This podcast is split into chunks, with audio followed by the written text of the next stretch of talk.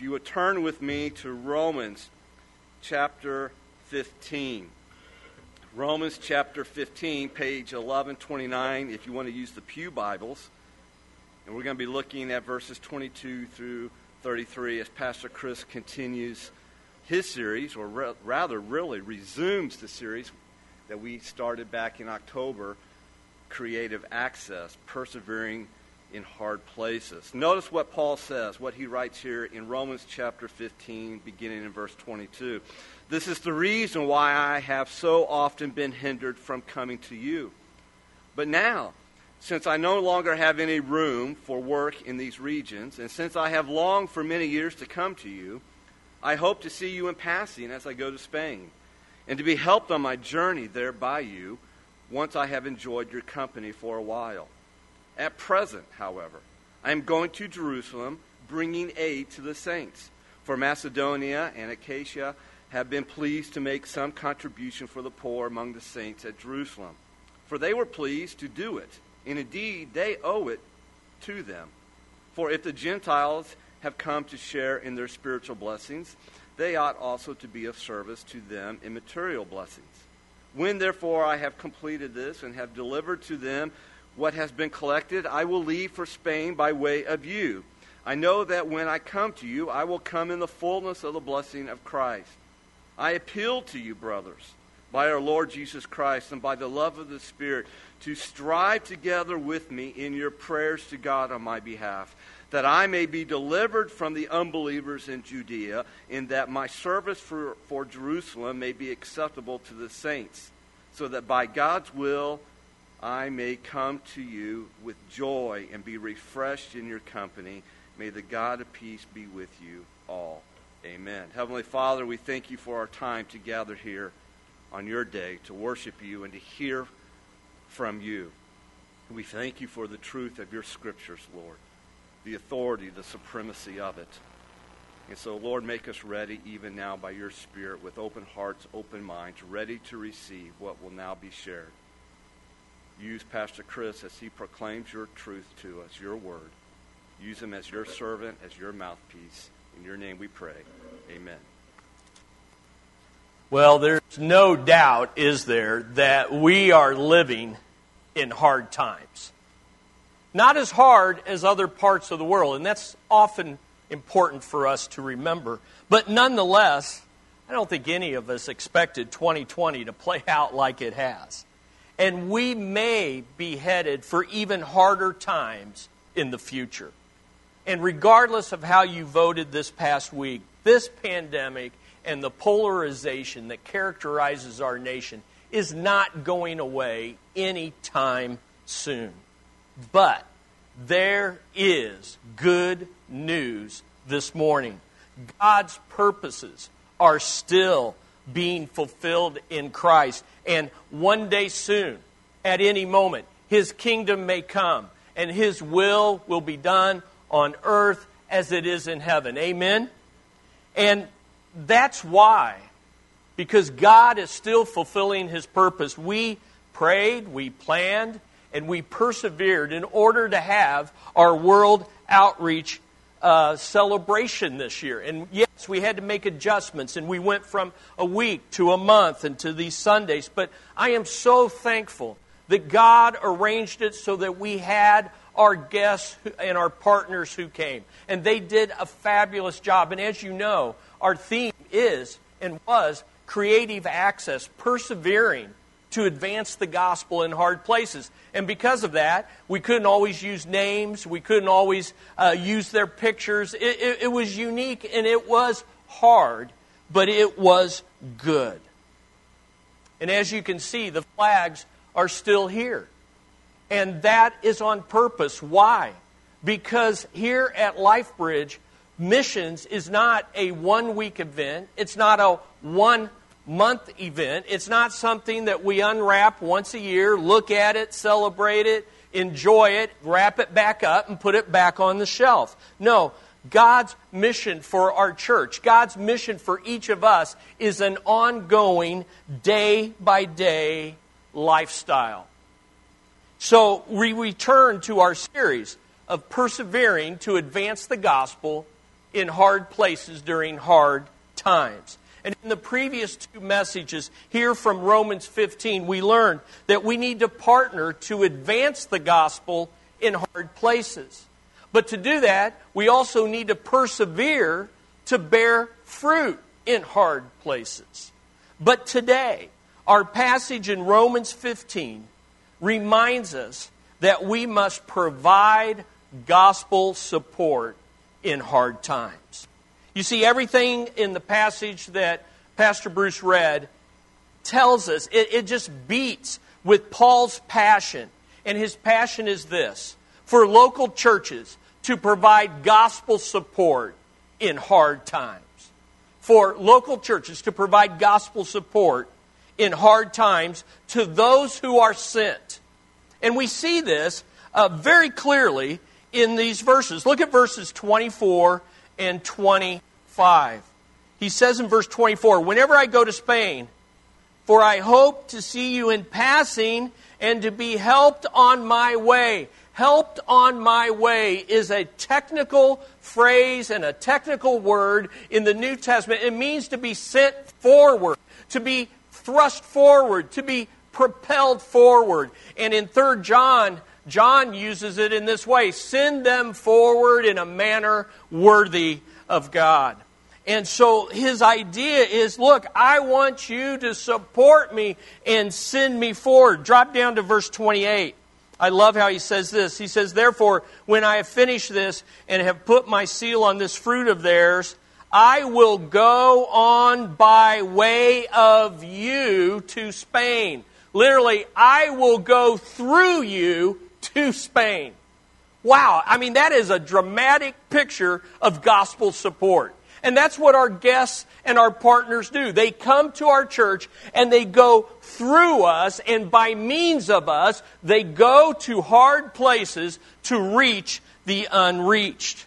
But why does Paul in this passage make so much of his travel plans? Well, here I want to very quickly just show you that Paul's travel plans picture what we support and why we send. Where he's going, these cities in this location picture what missions is all about, what we here at LifeBridge see as biblical missions. And so let me let you look at this. First, he's going to go to Jerusalem. Jerusalem pictures planting churches by evangelism. Why do I say that? Because Jerusalem was the first church that was ever planted on this planet. In Acts 2, you can read the story. The Spirit comes down and the gospel is preached, and the church at Jerusalem is born through evangelism. But missions is more than church planning and evangelism. Rome, a church at Rome, pictures establishing churches by discipleship. The church at Rome represents a church that has been established, grounded, built up, and strengthened through discipleship. And if you remember, uh, in our first message, we talked about that the letter of Romans reflects a mature, established church that has been established in the gospel. But missions is more than planting churches by evangelism and establishing them by discipleship. Spain pictures multiplying churches by missions. Spain represents multiplying local churches by sending missionaries to reach the unreached in hard places. In fact, in Romans chapter 1, verses 14 and 15, Paul says, I am under obligation both to Greeks and to barbarians. Well, the people in Spain were considered those barbarians. Listen, Paul is writing this passage in Romans. He's writing to the Romans, and God is speaking to us this morning about providing gospel support in hard times. And why is that? So that local churches will be planted. They will be established by discipleship, and they will be multiplied through missions in hard places to the ends of the earth. But then that begs the question what does gospel support look like? Well, it can look like many things. In fact, there's eight practices of gospel support. But in this passage, we see two of the most important ones. And that's what I want us to look at this morning. Two ways to provide gospel support in hard times. And it comes down to this give faithfully in verses 25 through 29, and pray fervently. Praying and giving. These are the two ways. Let's begin with give faithfully. Look at give faithfully. In verses 25 through 29, Paul, as I have said, is explaining his tra- travel plans to the Roman Christians. And he's going in a specific order. First Jerusalem, then to Rome, and through Rome to Spain. Now, why is Jerusalem such a priority for Paul? And here's the reason why.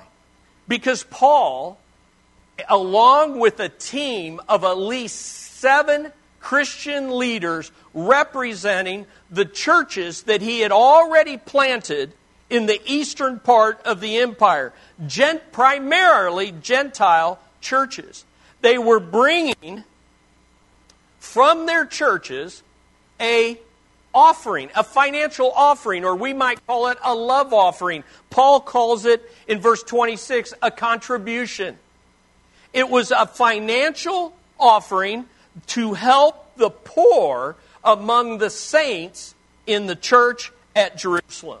This is often called the offering for the saints in Jerusalem.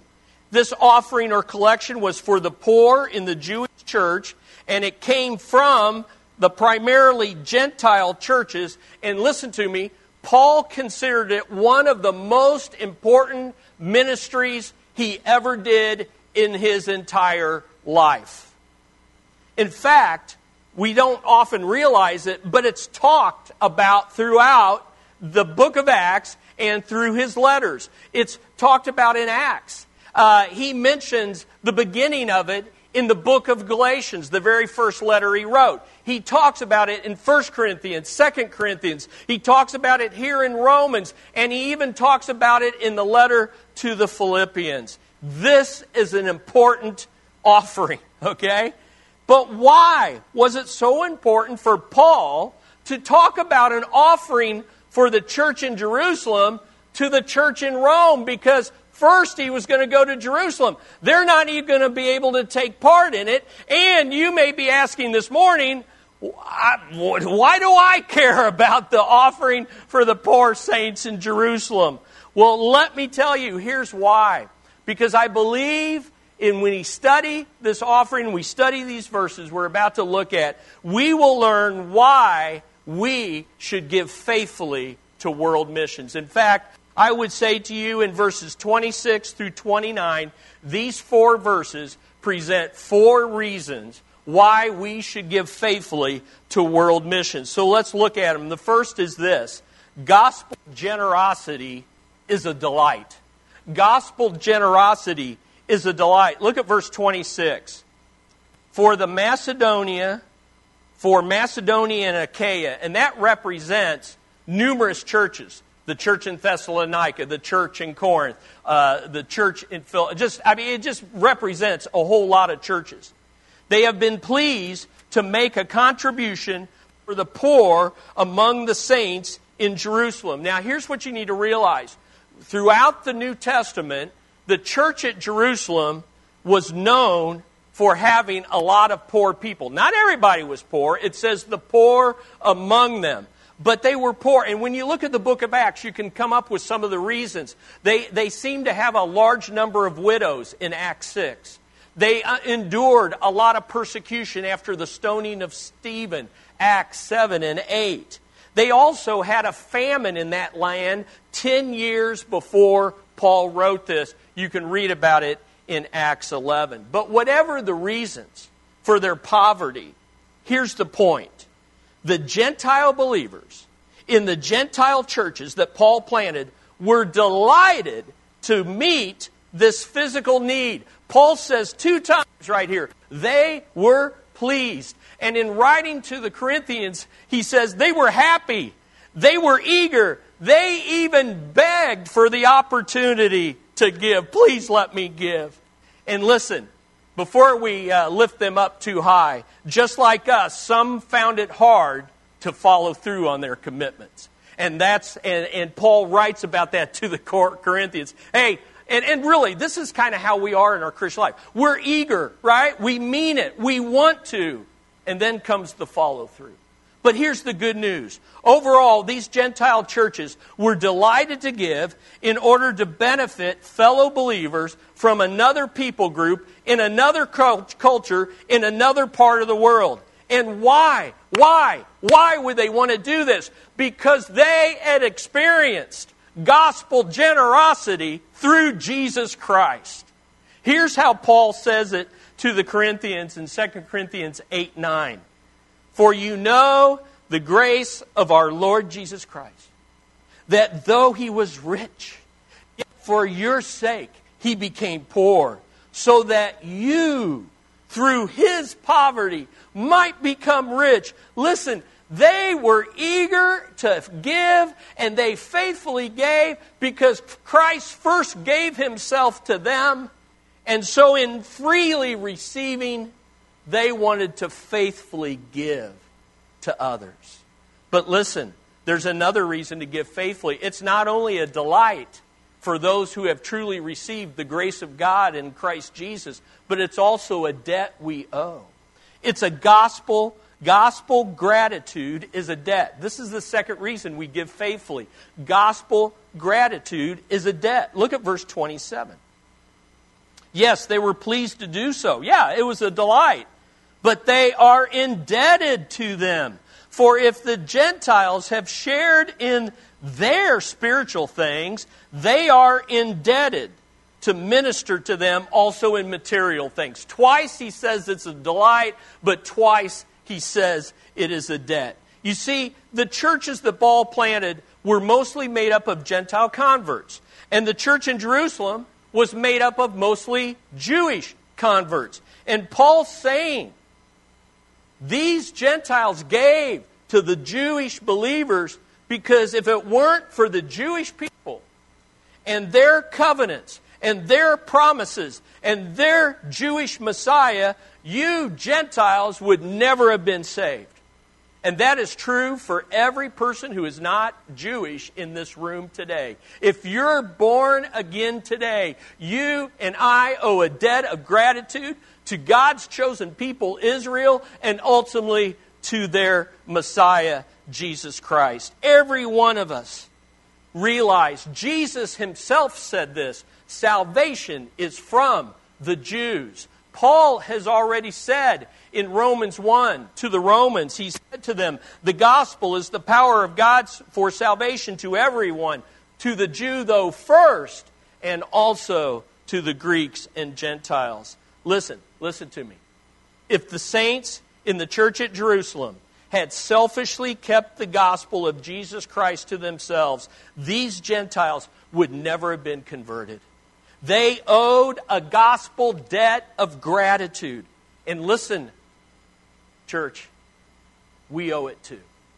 We owe it to. We owe it to our Lord. We owe it to God's chosen people, Israel. But listen, we owe it to that person or those persons who gave so that you could hear the gospel. Listen, if you're born again and you've crossed from unbelief to belief, from doubting your salvation to the assurance of your salvation in Jesus Christ, it's because someone gave of their tithe, of their time, of their talent, and they gave and they listened to you and often probably put up with you and they persevered with you to share the gospel to you. And we owe them a debt of gratitude. And we pay it by paying it forward so that others can hear. We give so others can hear. And listen, we do it generously, we do it joyfully, we do it thankfully, and we do it faithfully. Not out of a legal obligation of having to. It's not that kind of debt. It's a moral debt of wanting to. I get to do this out of my gratitude. Listen to me. Let me illustrate it this way. Have you, have you ever received a gift that was so unexpected, so generous, so lavish, so freely given that it just blew you away and you said, How can I ever repay you? What can I do for you in return? And the person says, No, no, it's my gift to you. But you walk away saying, What can I do in return? Why do we give faithfully to world missions? Because gospel generosity is a delight when you have received the gospel. Because gospel gratitude is a debt. And third, gospel advance is desire. This is in verse 28. He says, Therefore, when I have finished this and have put my seal on this fruit of theirs, I will go on by way of you, or literally through you, to Spain. Now, you might be thinking, and I hope you're thinking, you should always be thinking when you listen to a sermon. I hope you're thinking, wait a minute, what does this passage have to do with giving to missions? Are you reading this into the text? I mean, after all, aren't the poor in Jerusalem already believers? And isn't their need physical and not spiritual? Where are you giving, getting, giving to missions out of this? I get it from the context. Because here's what's happening Paul's desire is for the church at Rome, as they read this letter and hear about this giving of Gentiles to Jews, that they would understand oh, He's inviting us to give in order that those in Spain may hear. Just as Gentile believers want to help another culture and another people group, so we should give. So other people who have never heard, in hard places, even in these hard times, we should give to an, so another people group in another place can be heard.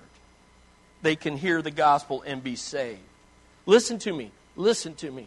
He is trying to motivate the Jewish and Gentile believers in the church at Rome to be united. This is a theme we've talked about in this series. Uh, Romans 14 and 15. Jewish and Gentile believers divided over preferences, divided, maybe like in our day, over politics, divided over things that were less important than the gospel. And he's saying, look, look how these Gentile churches are giving to, to, to Jewish churches. You two, you, you groups get along and be united, but more than that, I want you to be burdened for the people in Spain who are unreached. In other words, we give faithfully to advance the gospel in hard places. And why do we do this? Why do we do this? We do it because we don't want to let this pandemic discourage us. We don't want to let this pandemic distract us. We don't want to let personal preferences divide us. Listen, God desires the gospel to advance in hard places like Morocco, like Turkey, like Mali, like Tunisia, like Mozambique Island, and among people groups in all sorts of hard places all over the world. The gospel will not advance in hard places if we don't give faithfully. I like what our global partner Richard Lewis says missionaries can't live on a God bless you. Missionaries can't live on a God bless you. They need finances to get where they're going. There's one more reason, and I just want to quickly hit it, and it's this gospel hope is displayed. Gospel hope is displayed. And we see this in verse 29. Look, I know that when I come to you, having led this offering into Jerusalem, I know when I come to you, I will come in the fullness of the blessing of Christ. Now, I don't have the time, and I can't read to you all the verses that I have there in your notes regarding this, but I just want you to throw this picture out to you. Picture Paul, a Jewish believer, leading in his trail a group of Gentile believers representing the nations into the city of Jerusalem in the name of Jesus Christ the King. I'm telling you, Paul and what he's doing in this offering is a picture of the a picture of the future fulfillment of the coming kingdom. Because Paul has already talked about in Romans 9 through 11 that when Christ returns and brings his kingdom on earth as it is in heaven, the nation of Israel will be saved. And the prophecies in Isaiah and in book of Revelation show us that the nation of Israel leads the Gentile nations into the kingdom with their wealth and their riches. I believe in, that Paul is saying, look, we can get in on that now. We can help that to happen now as we give faithfully for these nations to hear the gospel and as they get saved. One day, we will all be in a procession into the kingdom of God, and we will gather around that throne with people from every tribe, nation, people group, and language. And your giving is tied to that. And I hope with all my heart that right now, your understanding of that check you write or that online button you push, that it is bigger, it is deeper, it is more significant than maybe you have ever understood because you are displaying your hope in the coming kingdom of Jesus Christ. Listen, if you haven't made your faith promise commitment yet, uh, grab the card, go online. You can make your commitment online. But listen, we give faithfully to world missions because we delight to pay our spiritual debt, and we desire to advance the gospel as a display of our kingdom hope. But Paul knows that giving without praying is powerless. So Paul moves immediately from encouraging them to give faithfully to exhorting them to pray fervently for the success of this mission. And we see this in verses 30 through 33. Paul is saying, pray fervently, give faithfully, but pray fervently. Giving without prayer is powerless. Praying without giving is pointless. Together, we advance the gospel in hard places. Let's look at verses 30 through 33. Now I urge you, brethren, and that is too soft a word. It is a strong word of command. I urge you, I command you, brethren. Why? By our Lord Jesus Christ, His Lordship, by the love of the Spirit, His love, to strive together with me in your prayers to God for me. And the first thing you see in that verse is for the third time in these three messages, Paul is emphasizing the Almighty Trinity again. And he says, That I may be rescued from those who are disobedient in Judea, and that my service for Jerusalem may prove acceptable to the saints. He has two requests to be delivered from hostility and to be delivered from disunity among God's people. And then verse 32 so that I may come to you in joy by the will of God and find refreshing rest in your company. Now the God of peace be with you all. Amen.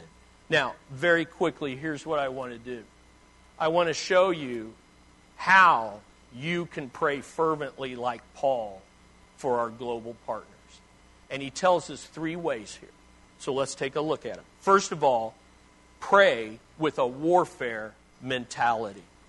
In verses 30 through 31, Paul uses a warfare word he says, strive together with me in prayer. And it's the Greek word there is the word we get our word agony from. Agonize with me. But it means wrestle, it means fight, it means strive with me. In other words, Paul's commanding them to pray with a warfare mentality. The only problem is we often pray with an Alexa or Siri mentality. You know what Alexa praying sounds like? Hey, God, give me this.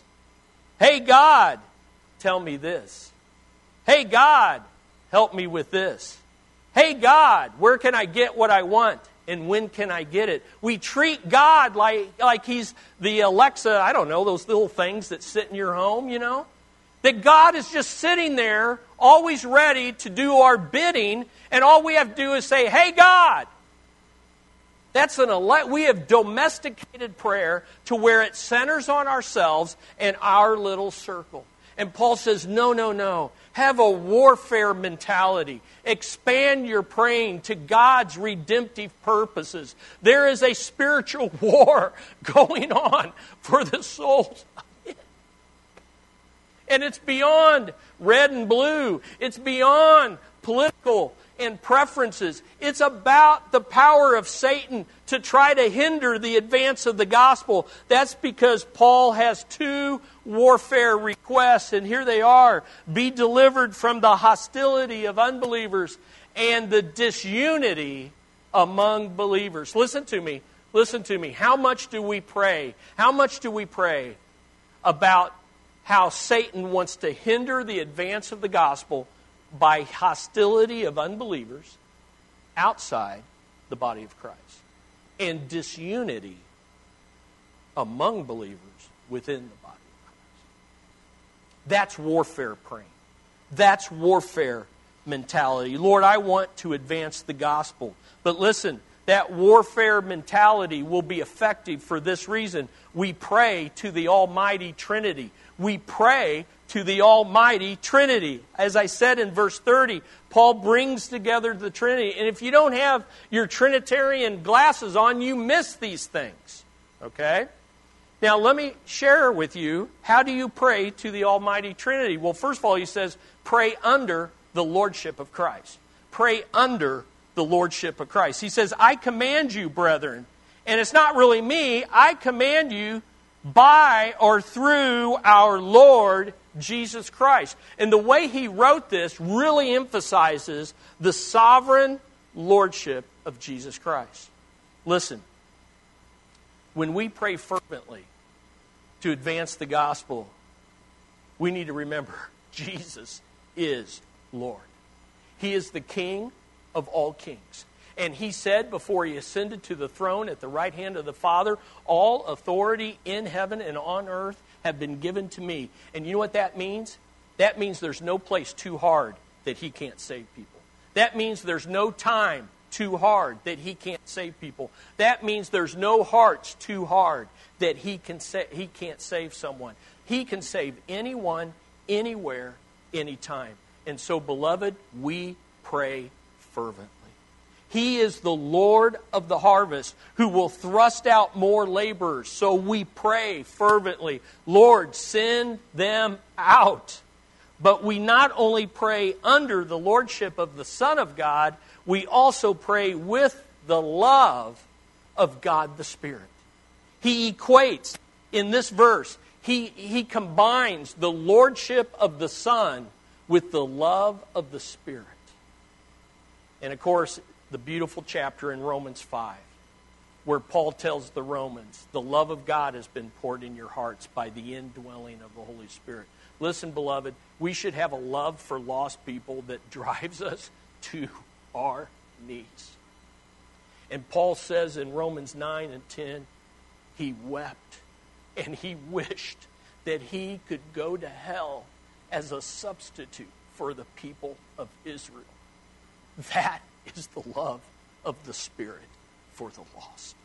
And we also pray for life from God the Father, lordship of God the Son, love of God the Spirit, and life from God the Father. See, we pray to the Father in the name of the Son, in the power of the Spirit.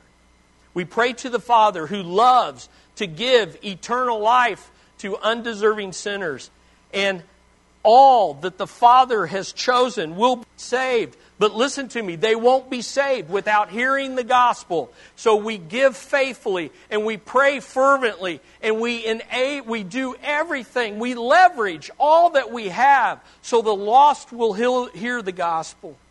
I like what that great preacher, C.H. C.H. Spurgeon from England, he was known for his deep passion for the lost and it is said that he once prayed, Lord, hasten to bring in all of your elect, and then elect some more.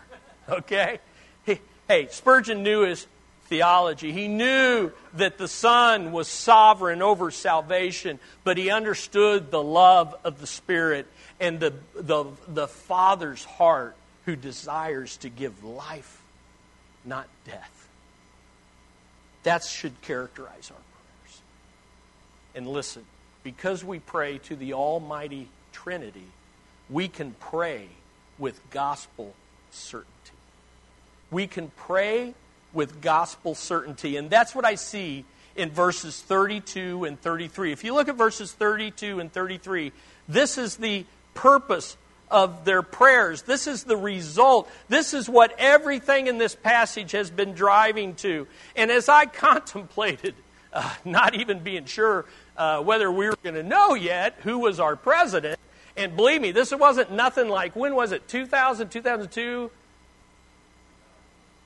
2000, okay? So, uh, you know, that went what, 36 days? And Gwen and I and, and, a team of us had the privilege of being in Romania, and uh, they have great personality. They have great humor there. So uh, every day I was kidded, you don't have a president yet, do you? You know, and so they were always, just, anyway, I just thought about that this week. But thankfully, now we know. But listen, in the midst of all this uncertainty, we can pray with the gospel certainty. Listen to these verses again. So that I may come to you in joy by the will of God and find refreshing rest in your company. Now, the God of peace be with you all. Amen. And you know what I see in that? I see Paul saying there's a gospel certainty that God's purposes, are being fulfilled in hard places. So rejoice in Christ. God's people are being saved even in hard places. So refresh one another in Christ. And God's peace will overcome in the end. So rest, rest in Christ's ultimate victory.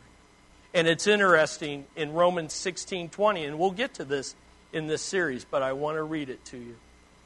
The God of peace will soon crush Satan under your feet. The grace of our Lord Jesus be with you. Listen, church, we have a gospel certainty that is guaranteed by the Almighty Trinity who enables us to give faithfully and pray fervently, even in hard times like these. Amen? And so the application is really simple. If you haven't done so yet, you can make and hand in your faith promise commitment. You can do it online, but also you can take the handout that was there in the back, and this also is on our website. And it is seven ways to pray like Paul for our global partners. It takes the seven requests of the Apostle Paul for himself and turns it so we can pray for our global partners. And let's pray right now. Join me, would you? Father, we come because you are a loving Father who grants eternal life to undeserving sinners like us. And we come in the name of the King, your Son, Jesus Christ. And we come in the power and in the love of the Holy Spirit. And Lord, we ask that you would seal this message in our hearts. We ask, Lord, that we won't be distracted, that we won't be defi- divided, that we won't let hostility defeat us. It's ironic, Lord, how you got Paul to Rome, but it was in chains. You got him to Rome, but it was through a shipwreck. You got him to Rome, and he was bit by a poisonous snake. And yet you delivered him through it all. And he arrived in chains, but he arrived in joy, Lord because his heart was set on you. Oh, Father, give us this kind of joy in the weeks ahead. We have your spirit. We have the love, the joy, the peace, the goodness, the gentleness, the kindness, the long suffering, the self control. Let us manifest that, that we might advance your gospel in hard times. And we pray this, Lord, for your glory, our good, and the joy of all peoples. In Jesus' name we pray. Amen. Amen. Hey, this is our time. You know, it's kind of ironic. Uh, our application is our offering now. You know, this is our offering, and this is our time to worship God through offering. And you can give it in the back. The offering box is back there. You can give online. Many of you do. But listen, think through why do I give? And think through the four reasons that we saw. Let me end again. And also, if you need help, again, Christian, Gentiles giving to help Jewish believers. If you need help, we have those resources because you have given generously. And so if you need help, you let us know. Let me end again with the benediction from Romans 16:20. The God of peace will soon crush Satan under your feet. May the grace of our Lord Jesus Christ be with you. And all God's people said, Amen. Amen. You're dismissed.